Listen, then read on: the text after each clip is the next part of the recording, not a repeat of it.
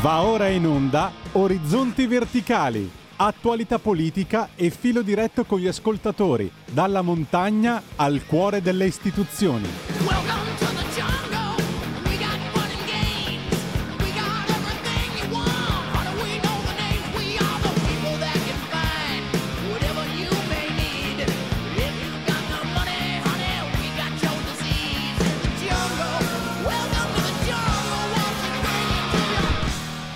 Buongiorno, buongiorno, buongiorno, scusate, scusate il ritardo. eh. Eh, C'era il segretario federale che girava per i corridoi e, e ci siamo un attimino trattenuti.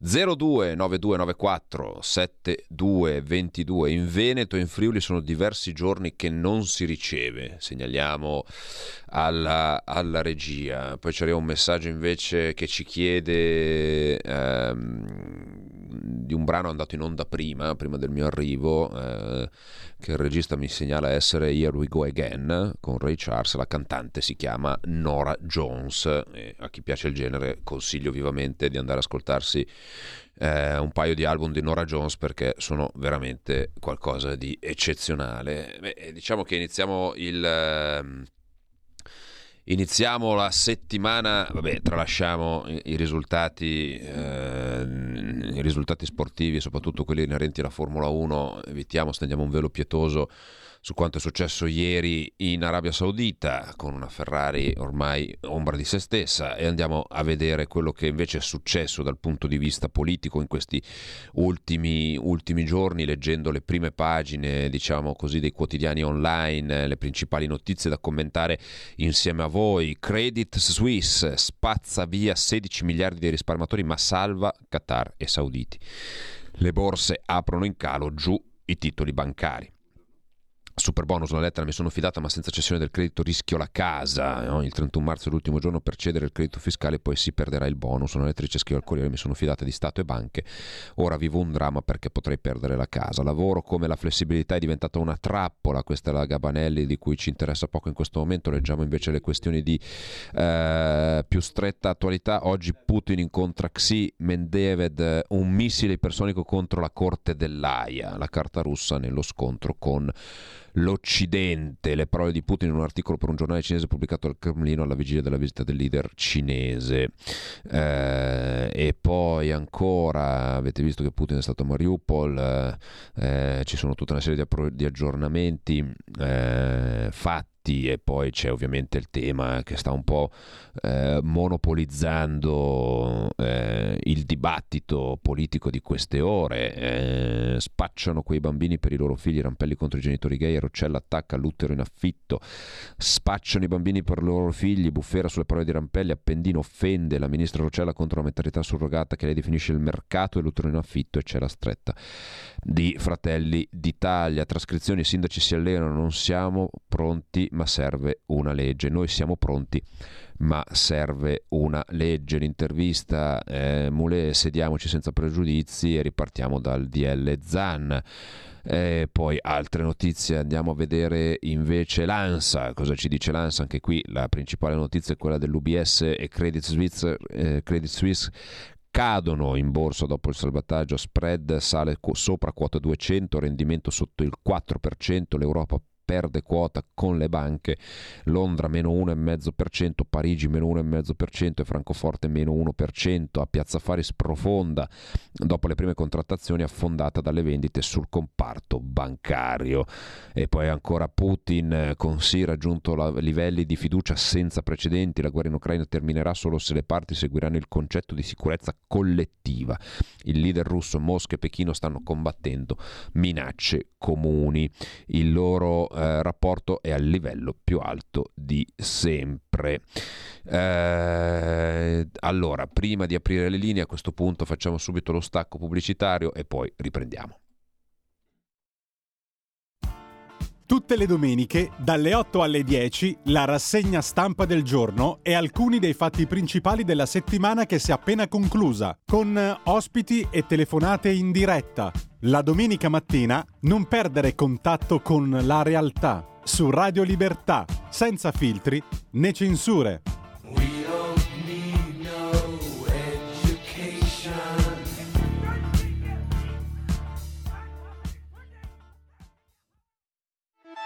Stai ascoltando Radio Libertà, la tua voce libera, senza filtri né censure, la tua radio.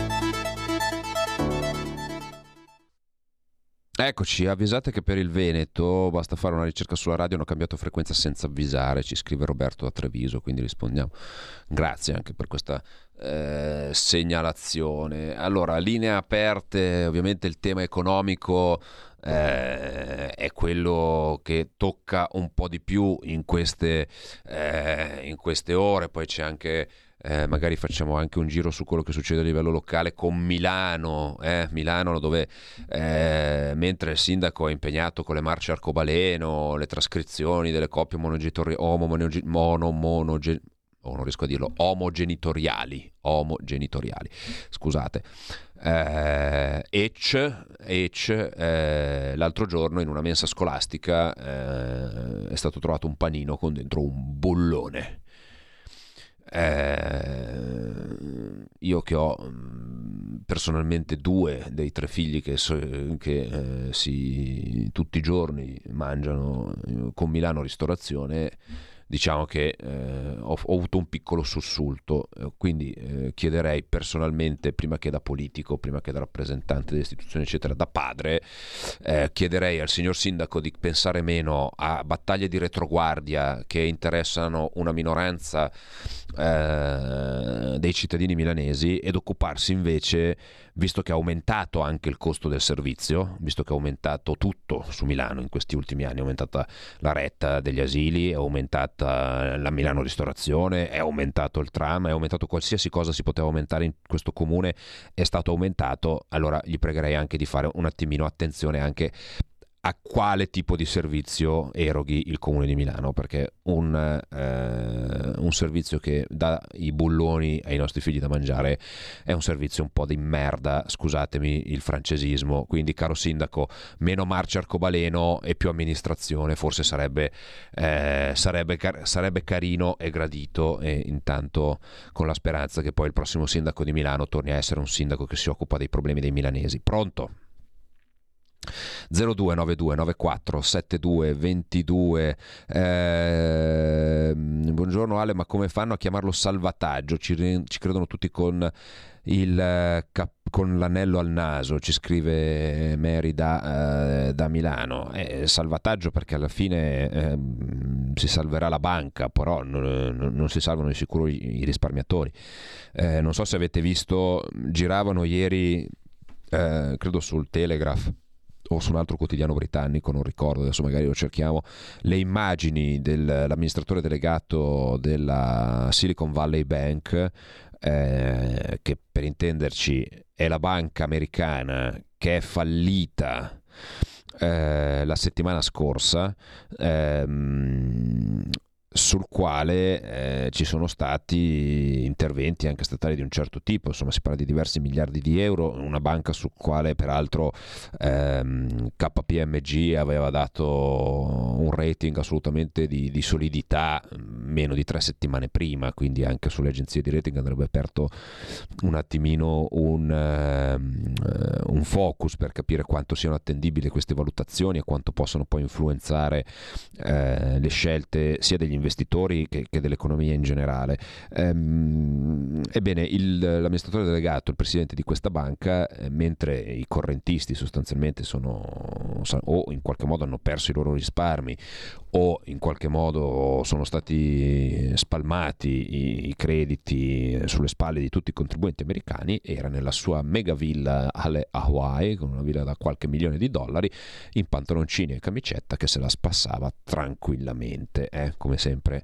Eh, chi la piglia nel posto sono sempre i soliti, questo per riassumere. Pronto? Sì, pronto, buongiorno. Buongiorno. Sono Luca da Colico. Volevo Beh, dire due cose. La prima sul rischio banche è che in Italia i depositi sono garantiti fino a 100.000 euro. Però quello che non vi dicono è che chi è che garantisce questi depositi. A differenza degli Stati Uniti dove la sede della Reserve garantisce, cioè lo Stato americano, in Italia è l'ABI. Quindi finché fallisce una banca piccolina forse qualche 100.000 euro li salvate. Se comincio a salvare delle banche grosse non li salverete perché l'ABI non ha tutti quei soldi in saccoccia. Seconda cosa, quando sento parlare del, del diritto dei genitori omosessuali a avere dei figli, ma nessuno parla mai del diritto dei bambini a avere un papà e una mamma, perché secondo me quello è un diritto fondamentale dell'essere umano, avere un papà e una mamma, non due mamme o due papà. Io la penso così, grazie. Chiarissimo, grazie. 029294 7222 346 642 7756. Restiamo su eh, restiamo sul sole 24 ore visto che stiamo parlando di banche ehm, eccetera. Eh, UBS compra Credit Suisse, salvataggio da 3 miliardi azzerati bond per 16 miliardi. Eh, in questo caso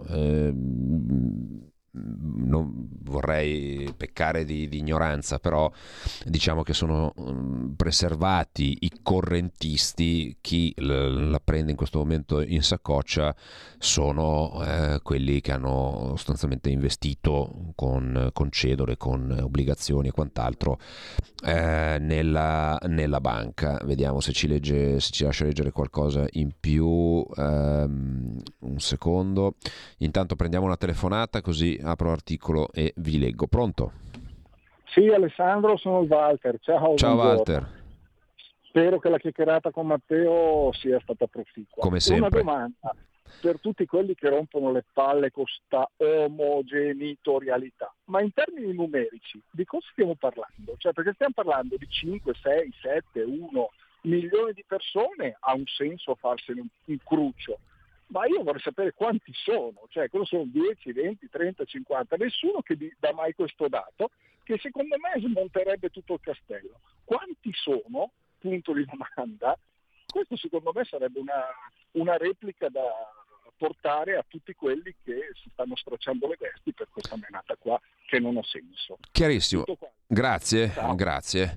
Ma non solo, non solo. ehm, penso come molti di noi abbiamo degli amici, eh, degli amici omosessuali che vivono la loro omosessualità con molta, molta serenità, molta tranquillità e sono i primi a dire che questa polarizzazione fatta dalla sinistra su eh, alcune battaglie che per carità possono, per qualcuno sono fondamentali, per qualcuno sono un, un, eh, un- una questione di vita o di morte per certi sensi, però per- posso assicurare che per la stragrande maggioranza eh, avere una- un comportamento così polarizzante, avere un comportamento così, eh, passatemi il termine, eh, estremista, non aiuta la causa nel suo, eh, nel suo complesso. Eh, serve semplicemente a polarizzare eh, il, dibattito, il dibattito politico. E in qualche modo ci riesce eh, perché guardate che ieri tutti i giornali, tutte le trasmissioni televisive parlavano di questa roba qua. Non si parla del fatto che ci sia che stia incombendo sulle nostre teste dopo la crisi energetica, dopo la guerra, dopo il covid. Adesso ci sia una crisi finanziaria con le banche che saltano per aria. Ragazzi è saltato Credit Suisse cioè non è saltata eh, il banco di Rocca Cannuccia con tutto il rispetto, è saltata una delle prime banche al mondo. Eh, e di solito io poi non sono un economista quindi mh, non vorrei fare, eh, fare delle previsioni sbagliate, però generalmente quando salta una banca di questo genere mh, non lo fa mai in maniera... ehm, diciamo così, eh, solitaria, perché eh, per come è costituito il sistema finanziario globale, eh, il rischio di contaminazione di questa crisi è dietro l'angolo. Ora ha colpito la Svizzera, eh, lo Stato svizzero di fatto sta tramite UBS eh, semplificando allo stremo, eh, cercando di nazionalizzare, ma eh, questo è il tema. Se saltasse una banca europea, cosa succede? Si attiva il famigerato MES e si mette in liquidazione la banca facendola pagare con il bail-in ai correntisti? Cioè, questi sono, sono temi di cui dovremmo preoccuparci perché riguardano, non riguardano qualche migliaio di, di persone che hanno nel bene e nel male legittimamente rivendicano i loro diritti, riguardano qualche milione di risparmiatori eh, che va dal, dall'imprenditore al disoccupato, al pensionato che potrebbero trovarsi domani mattina senza avere più un accidente di niente in mano. Pronto? Allora, leggiamo qualche, qualche messaggio, vediamo. 17 miliardi di ATS in possesso di soli obbligazionisti subordinati, roba da matti, Credit Suisse. Caro Panza, eh, con la Z, vi raccomando, con la Z con la zeppanza con la Z.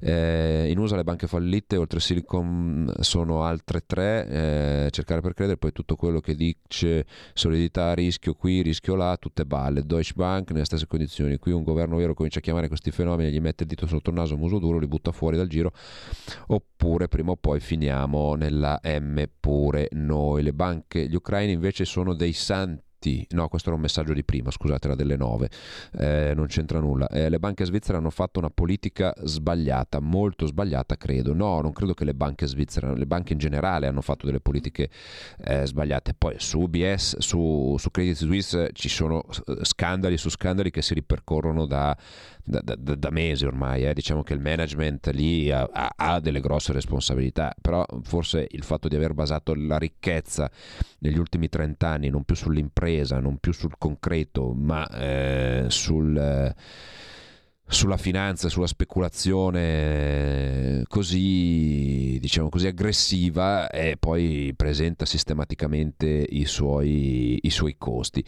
UBS acquista la rivale Credit Suisse per oltre 3 miliardi di euro in uno storico accordo per cercare di disinnescare la crisi in atto nel sistema bancario che fa nascere una delle maggiori banche d'Europa. UBS otterrà fino a 100 miliardi di liquidità dalla Banca Centrale Svizzera per far fronte a eventuali perdite di Credit Suisse. È insomma accordo fatto al termine di un fine settimana di negoziati frenetici, quasi drammatici, visto il rischio di un effetto contagio che peraltro vede adesso le principali banche centrali, BCE, Fed, più Giappone, Inghilterra e Canada, intervenire con nuove iniezioni straordinarie di liquidità. Per fortuna che la nostra eh, preparatissima, attentissima e sempre sul pezzo Christine Lagarde proprio venerdì aveva aumentato i tassi di interesse, quindi riducendo liquidità dal mercato. Sempre, siamo sempre cazzo puntuali sul pezzo in una maniera incredibile. Nel dettaglio OBS acquista Credit Suisse per 0,76 franchi svizzeri per azione, 0, eh, o 3 miliardi di franchi svizzeri. Eh, ricordo che il franco è circa un euro, eh non è precisamente un euro, ma siamo, insomma, siamo lì. Eh, l'integrazione rafforza la Svizzera come centro finanziario globale, afferma il presidente di UBS Colm Keller, al termine di una trattativa non stop iniziata mercoledì, secondo quanto dichiarato dalle autorità svizzere illustrando le nozze fra i due colossi.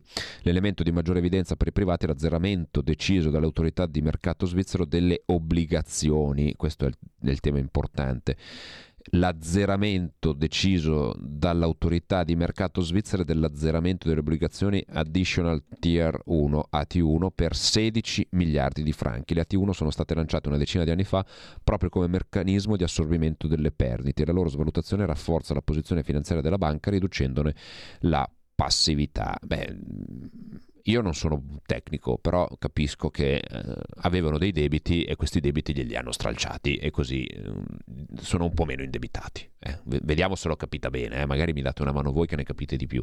Però io leggo che le AT1, lo rileggo così magari lo capiamo insieme, sono state lanciate una decina di anni fa proprio come meccanismo di assorbimento delle perdite.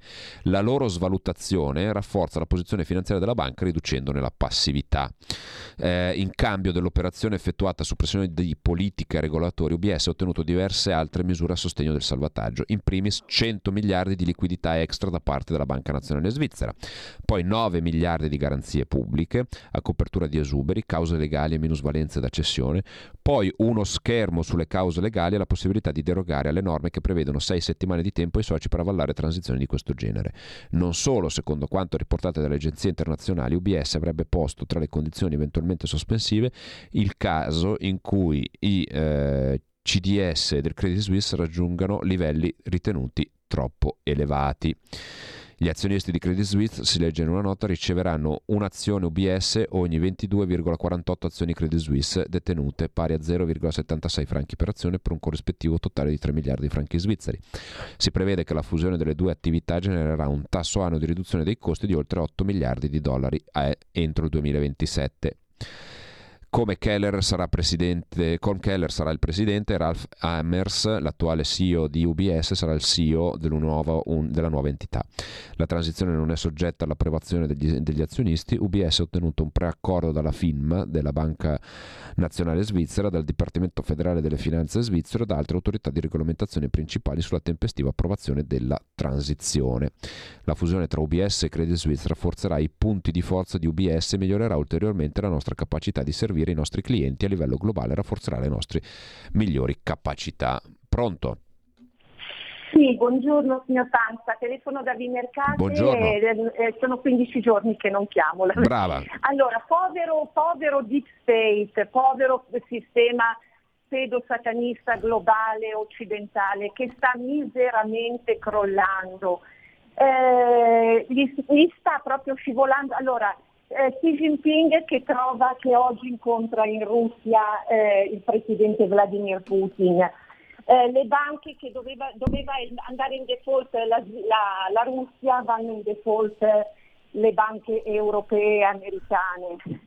Eh, questo, questo sistema che si sta sgretolando proprio, ci sono manifestazioni, in Olanda vincono i- il partito del- degli agricoltori, ci sono manifestazioni in tutto il mondo, in tutta Europa ah, che vanno contro questo sistema e eh, si sta proprio sgretolando. Mi fanno quasi pena, quasi compassione perché eh, si attaccano a- alla manifestazione di sabato a Milano, ormai si attaccano a questi ultimi ehm, diciamo, battiti di coda mentre stanno miseramente scomparendo. Chiarissimo. Io sono veramente contenta che la gente sia svegliata, ha capito, abbiamo una cosa importante, il libero arbitri- arbitrio. Grazie. Grazie, 30-40 secondi, vi ricordo anche se chiamate una volta ogni 10-15 giorni, eh, però abbiamo dato all'ascoltatrice tempo di poter esprimere liberamente il suo, il suo parere. E, e sì, però eh, per certi versi condivido che ci sia una, una narrativa che va da una parte e una realtà che invece ci porta dal lato opposto. Ne abbiamo parlato lungamente venerdì con eh, il partito degli allevatori che ha fatto un disastro in Olanda e, e noi ci troviamo a ehm, noi ci troviamo un rappresentante di minoranza eh, ormai espropriato del proprio potere nel proprio Stato, il signor Timmermans, che però fa il deus ex machina della Commissione europea e cerca, vuole eh, in qualche modo, eh, come dire, eh, imporre la sua visione del mondo a tutto un continente, quando poi non riesce a imporla nemmeno a casa sua. Quindi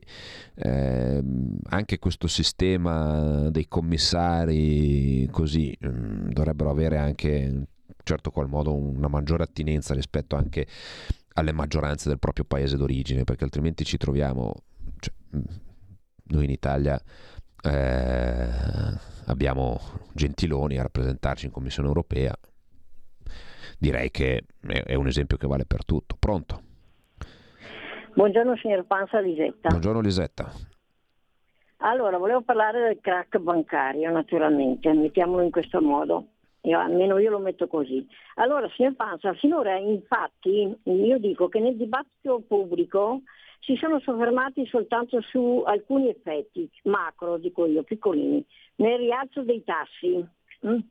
Parlando del costo del- dell'indebitamento che cresce per i cittadini, le imprese e stati sovrani, sui titoli di Stato soprattutto. E per la nostra economia, signor Panza, al quale non siamo più abituati da quasi un ventennio, mi sembra. Ora che la marea, de- dico io, della liquidità si sta ritirando anche in Europa, faremmo bene, ciascuno nel suo settore e nel suo ruolo, a non farci scoprire nudi. La saluto e buona Grazie, giornata. grazie. Hai capito bene, la regola era nell'atto di sottoscrizione, quando- quindi legale. Il problema è chi si fiderà più e come si finanzieranno le banche senza sottoscrizione degli investitori.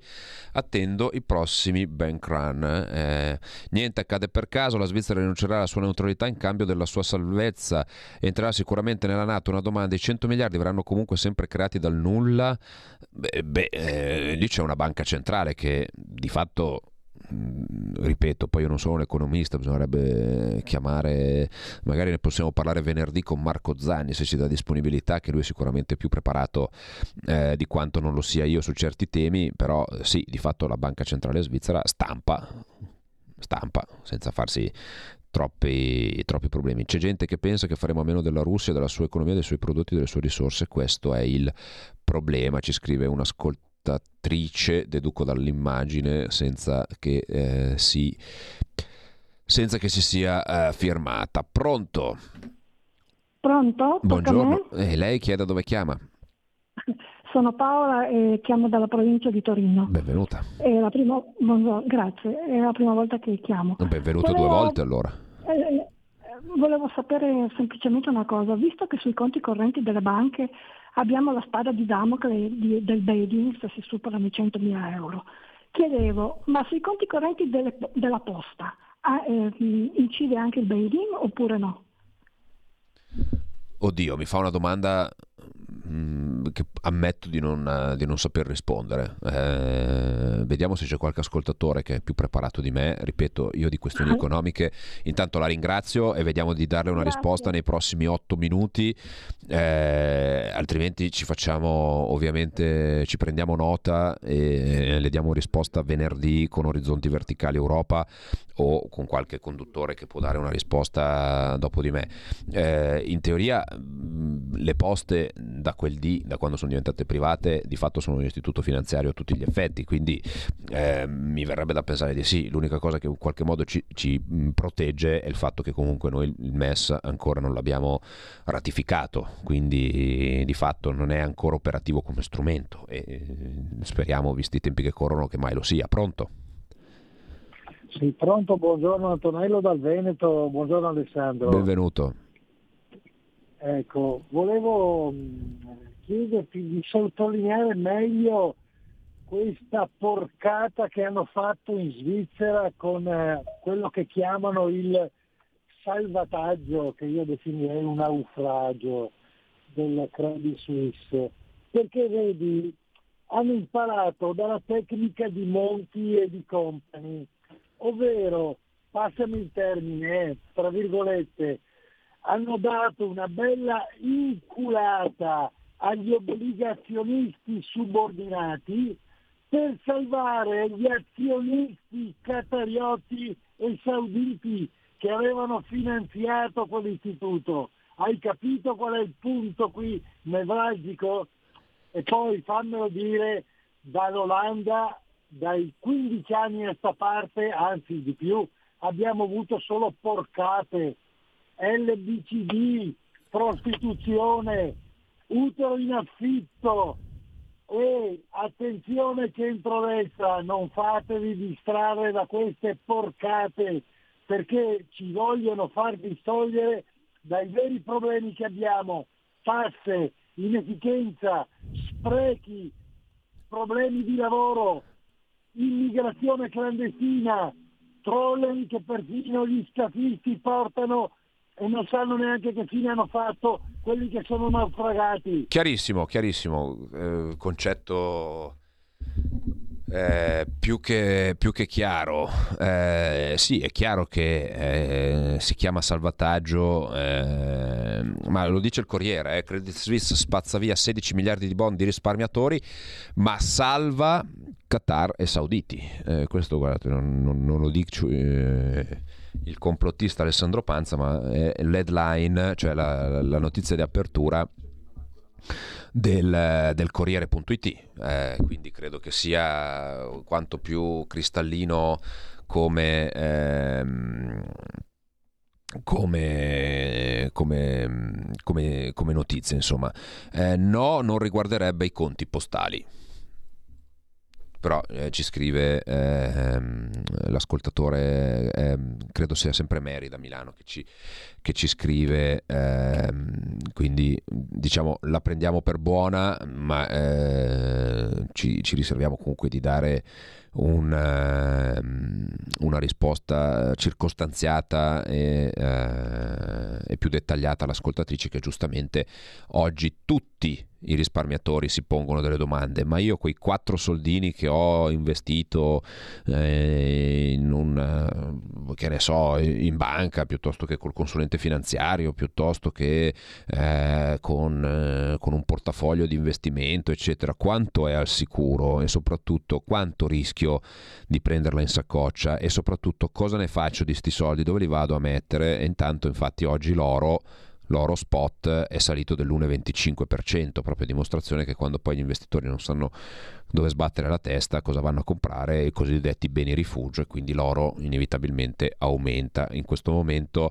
il, FUT, il, il, il FTSE MIB perde l'1,4, eh, lo spread BTT, BTP Bond è salito a eh, 192,99 eh, e siamo a meno 0,14%.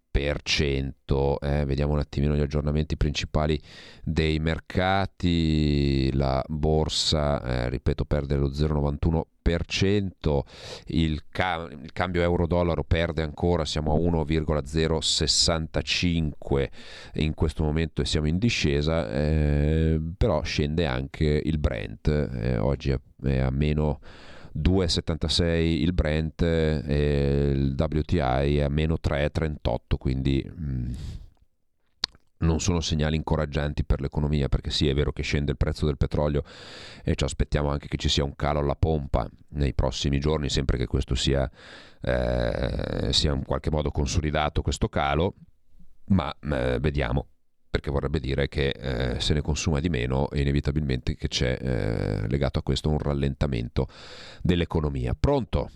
Ciao, sono Marco D'Amanto, due cose veloci. La prima riguardo al MES, notizia non mia perché non sono un esperto, ma sono informazioni date da Borghi e Bagnai.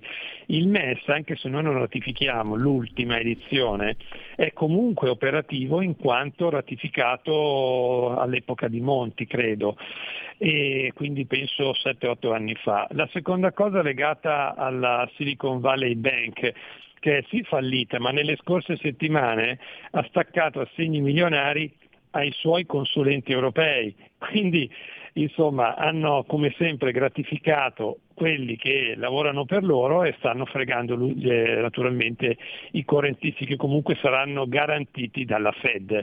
L'ultima cosa riguarda l'Europa. Io non vorrei che adesso l'Europa ci facesse una guerra eh, legata al discorso che noi vogliamo diventare l'hub europeo per quanto concerne eh, l'energia, quindi dal, fa, facendo arrivare gas e petrolio dal, dall'Africa, perché? Perché il nord Europa probabilmente non vuole diventare dipendente attraverso l'Italia, ma spera sempre di poter riallacciare un domani, ma non ci credo, con il gas russo. Ciao, grazie. Grazie, grazie. Beh, eh, io credo che eh, leggendo un po' gli ultimi documenti, poi ne parleremo anche, intanto vi, vi, invito a seguire ovviamente il mio sito dove ci sono degli spunti di riflessione interessanti, alessandropanza.eu, eh, sul blog eh, dove metteremo nei prossimi giorni degli spunti interessanti su quelli che sono i nuovi documenti della legislazione europea, i prossimi provvedimenti normativi della Commissione che sono il Net Zero Act, Net Zero Industry Act, cioè l'industria a emissioni zero,